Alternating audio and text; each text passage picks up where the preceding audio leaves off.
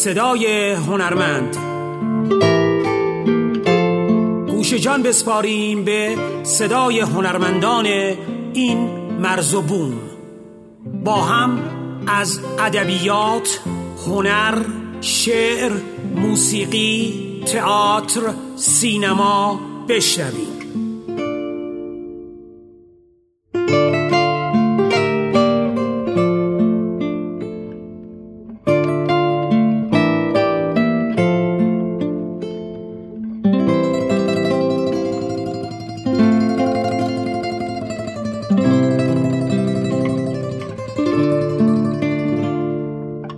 سلام و درود آقای دکتر الهامی عزیز. خیلی خوش آمدید و امیدوارم که روزهای خوبی رو در پیش داشته باشین.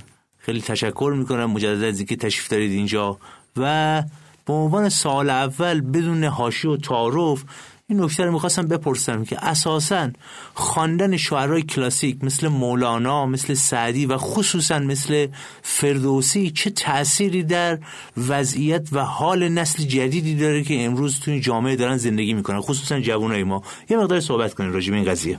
ببینید ضمن عرض سلام بعدم بیهاشه زود جواب بدم. این اشعار مثل منشوره. شما از هر زاویه که بهش نور بتابونی یه رنگی داره.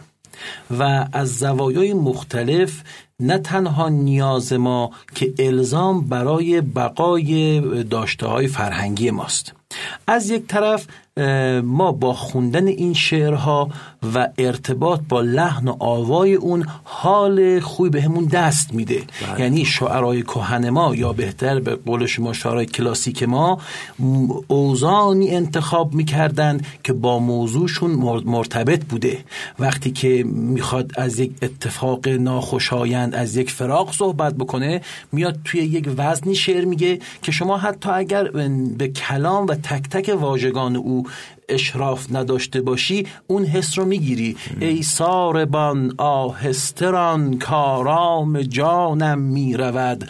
وان دل که با خود داشتم با دل ستانم می‌رود. شما حتی اگر نسبت به موضوعیت این شعر که در فراغ عزیزی گفته شده اطلاع نداشته باشی آهنگ این و لحن این شما رو کاملا به موضوع بعد از چند بیت ملتفت می‌کنه. بنابراین لحن و آهنگی که شاعران کلاسیک ما برای مزامین انتخاب می‌کردند به گونه است که ما با خوندن اون حتی اگر اشراف به موضوع نداشته باشیم و به لحاظ مفهومی و بنمایه‌ای با اون شعر ارتباط پیدا نکنیم حالمون خوب میشه. کما اینکه شما بسیار ریتم های حماسی رو که میشنوی و می‌خونی مثلا از فردوسی اون تمتراقی که درش هست شما رو به نوعی وجد میاره. دلیران میدان گشوده نظر که بر کینه اول که بندد کمر. شما اینو می‌بینید که حتی به تقلید از فردوسی است. این ابیات مال حماسه مصنوع حمله هیدری است. اما لحن فعولون فعولون فعولون فعل در ارتباط با گفتار حماسی اونها می‌تونه نوعی حس تراوت به انسان بده.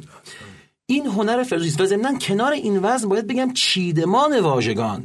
چون من همینجا باید بگم این وزن فعولون فعولون فعولون فعل تتن تن تتن تن تتن تن تتن الزاما همیشه حماسی نیست. خیلی وقتها ما درش مسائل تعلیمی گفتیم. اون چیدمان واژگانی بخش دوم کار شاعران کلاسیک ماست که در اون وزن چیدمان واژگانی رو به گونه قرار میدن که شما بتوانید ازش لحن حماسی بگیرید. یه افسانه معروف رو اینجا بگم. سعدی یه شعر داره میگه خدا کشتی آنجا که خواهد برد اگر ناخدا جامه بر تن دارد این لحن لحنی است در یک مفهوم تعلیمی. در همین وزن چون شاهنامه فردوسی و بوستان سعدی هم وزنن در همین وزن فردوسی اومده گفته همین واژگان رو منتها با چیدمان فردوسی وار. سعدی گفت چی؟ خدا کشتی آنجا که خواهد برد. نهاد اول فعل آخر. ریتمم هست تتن تن تتن تن تتن تن تتن. فعولون فعولون فعولون فعل. ولی فردوسی میگه برد کشتی آنجا که خواهد خدای. اگر جامه بر تن دارد ناخدای. میاد لحنم عوض می‌کنه. پس ما در یک نگاه با آهنگ این اشعار ارتباط برقرار می‌کنیم. در نگاه دوم یه قدم میایم جلوتر و با خانش این نخست دامنه واژگانی که امروز می‌تونند یواش یواش به فراموشی سپرده بشن رو در ذهنمون تقویت می‌کنیم. من کلمات واژگان و تعابیر رو می‌تونم داشته باشم در خاطر که امروز می‌تونن از بین برند. و تو این بافت هنری حفظ شدند. دو فتوت رادی انسانیت آزادی آزادگی کدوم دیوان شعر قدیم رو باز کنیم که توش این مفاهیم نباشه؟ ناصر خسرو میاد میگه نکوهش مکن چرخ نیلوفری را. برون کن ز سر باد و خیرستری را. چو تو اختر خیش را می‌کنی بد مدار از فلک چشم نیکختری را. همی تا کند پیش عادت همی کن جهان مرجفا را تو مرسابری را. دقیقا مفهومش نیاز جامعه امروز به اتفاقاتی است که حالا برای ما گاهی بیشتر برای باقی دنیا کمتر میفته. میاد از حافظ صحبت می‌کنید شب چله حافظ می‌خونید میگه چی گفته حافظ؟ حافظ میگه مبوس جز لب ساقی و جام می حافظ که دست زهد فروشان خطاس بوسیدن.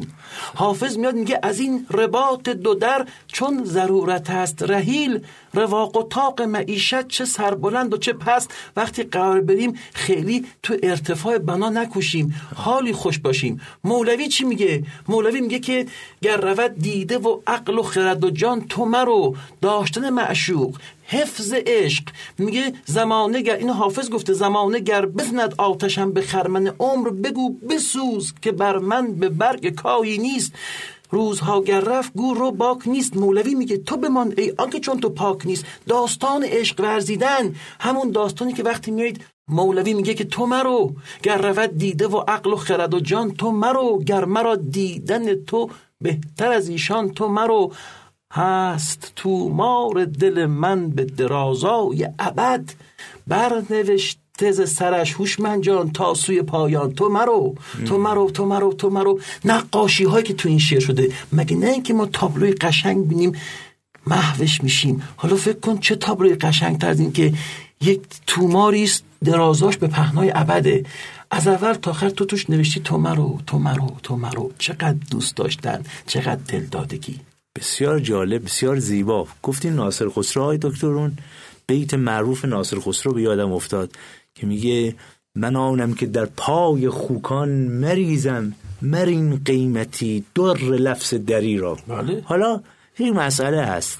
در گذشته نگاه می‌کنیم به کتاب های درسی دهی 20 و پیش از اون سال 1118 17 اتفاقا من به یک مناسبتی یک سری از این کتاب ها به دستم رسید و نگاه کردم. سرشار از شعر و نصر کلاسیک و کهن ایرانی است و خاطرم میاد وقتی صحبت می‌کردم در پروژه های تاریخ شفایی با افرادی که در اون دوران تحصیل کرده بودن می‌گفتند که اگر کسی 100 بیت 200 بیت 300 بیت شعر از حفظ نبود بهش می‌گفتن تو بی سواد هستی. حالا معیارهای سواد امروز مقدار متفاوت شده و به قول معروف انواع اقسام سواد رو آمدن و تعریف کردن. ولی چقدر شما با این گزاره موافق هستید که ایرانی یک جوان ایرانی خصوصا هر چقدر که از این گنجینه ادبیات کلاسیک بیشتر همراه خودش داشته باشه با سواد, سواد بیشتری داره و اساسا این سواد حالا به چه دردش می‌خوره؟ امروز آیا این سواد می‌تونه مبین اخلاق باشه؟ می‌تونه مبین دید بهتر باشه؟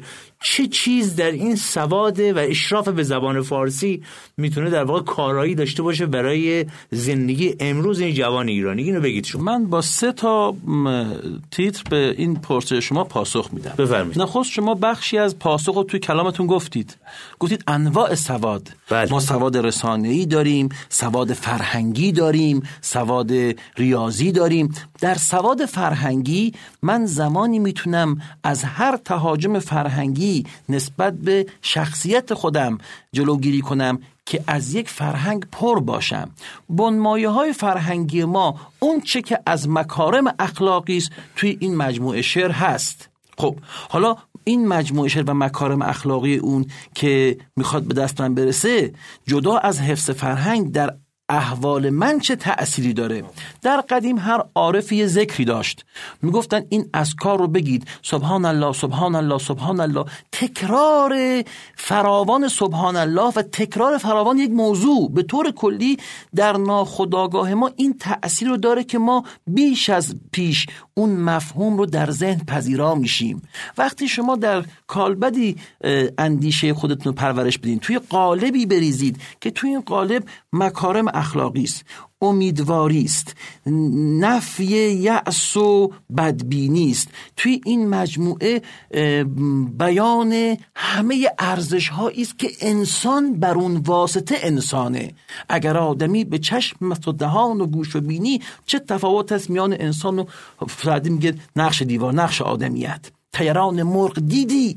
تو ز پایبند شهوت برون به درای تا ببینی تیران آدمیت تمام مزامین اخلاقی که هست با نقاشی های زیبا با تصاویر زیبا توی این مجموعه هست. و حتی من می‌خوام بگم غیر از این تصاویر غیر از اینکه در شخصیت ما به لحاظ ارزشی چه اتفاقی میفته خیلی از اینها نقاشی است.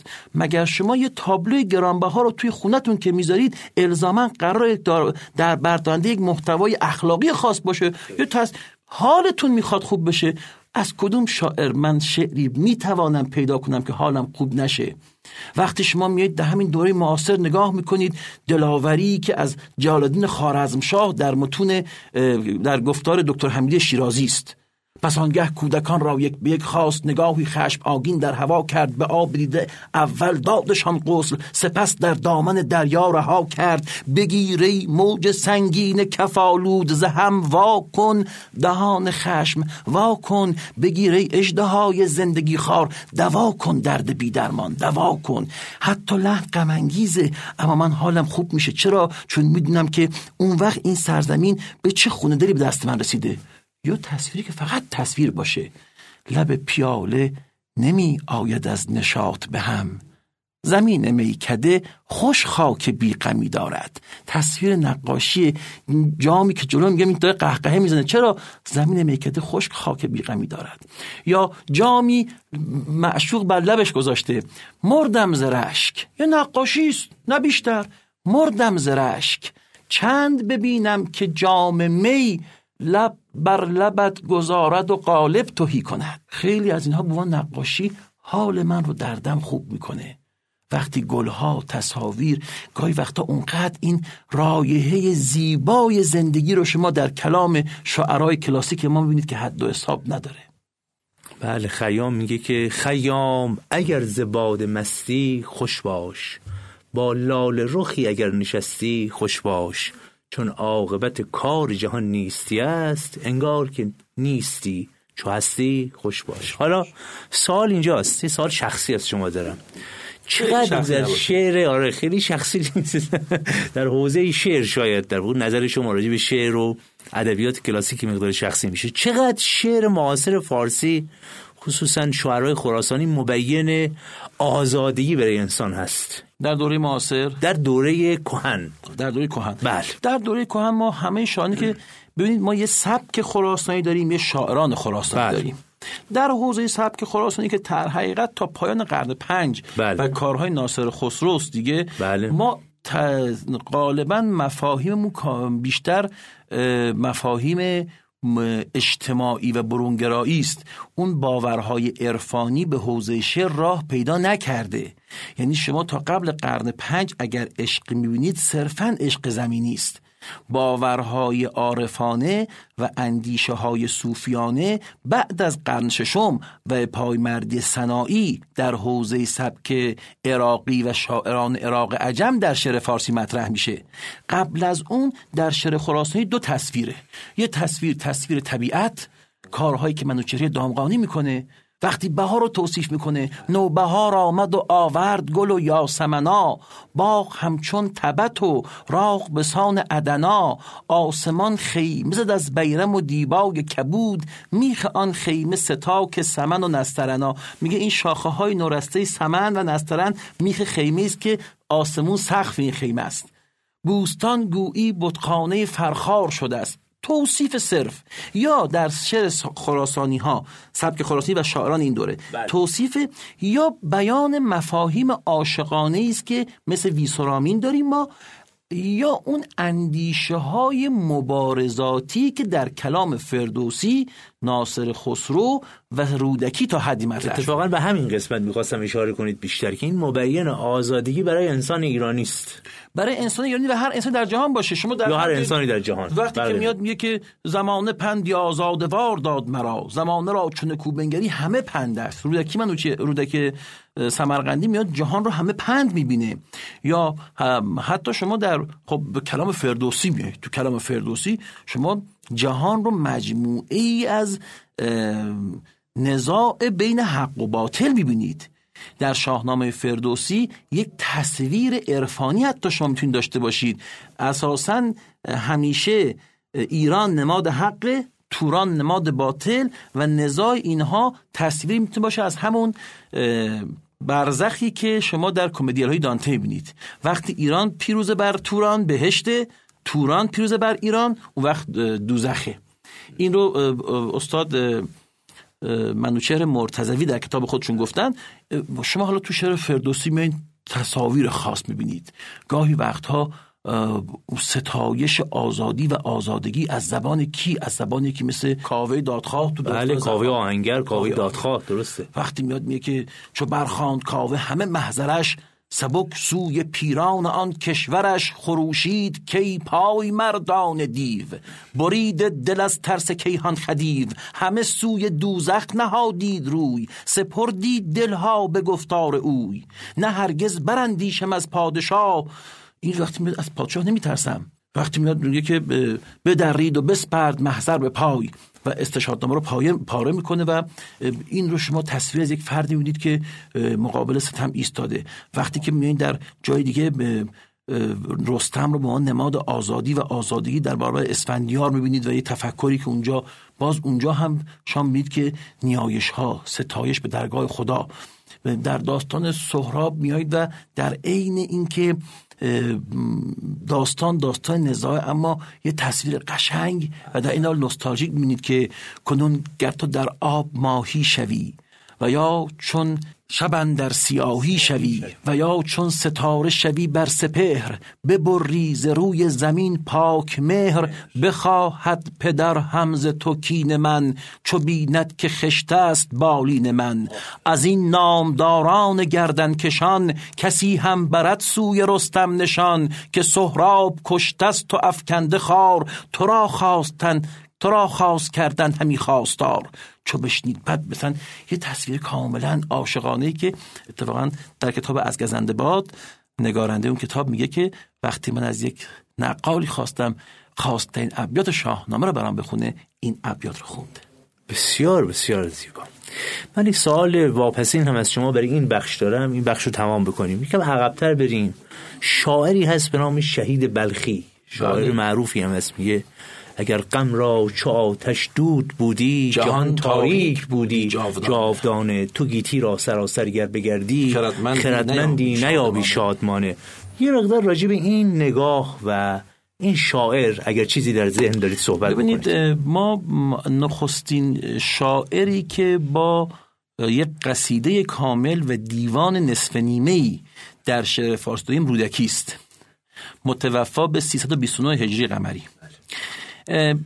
بعد از قبل از اون در حقیقت مواجهیم با شاعرانی که هیچ کدام دیوانی نداشتند.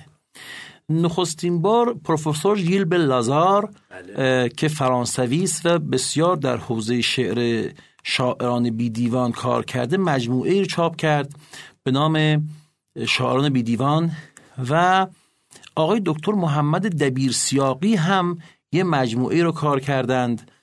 پیشاهنگان شعر فارسی. بله دیدم. بله.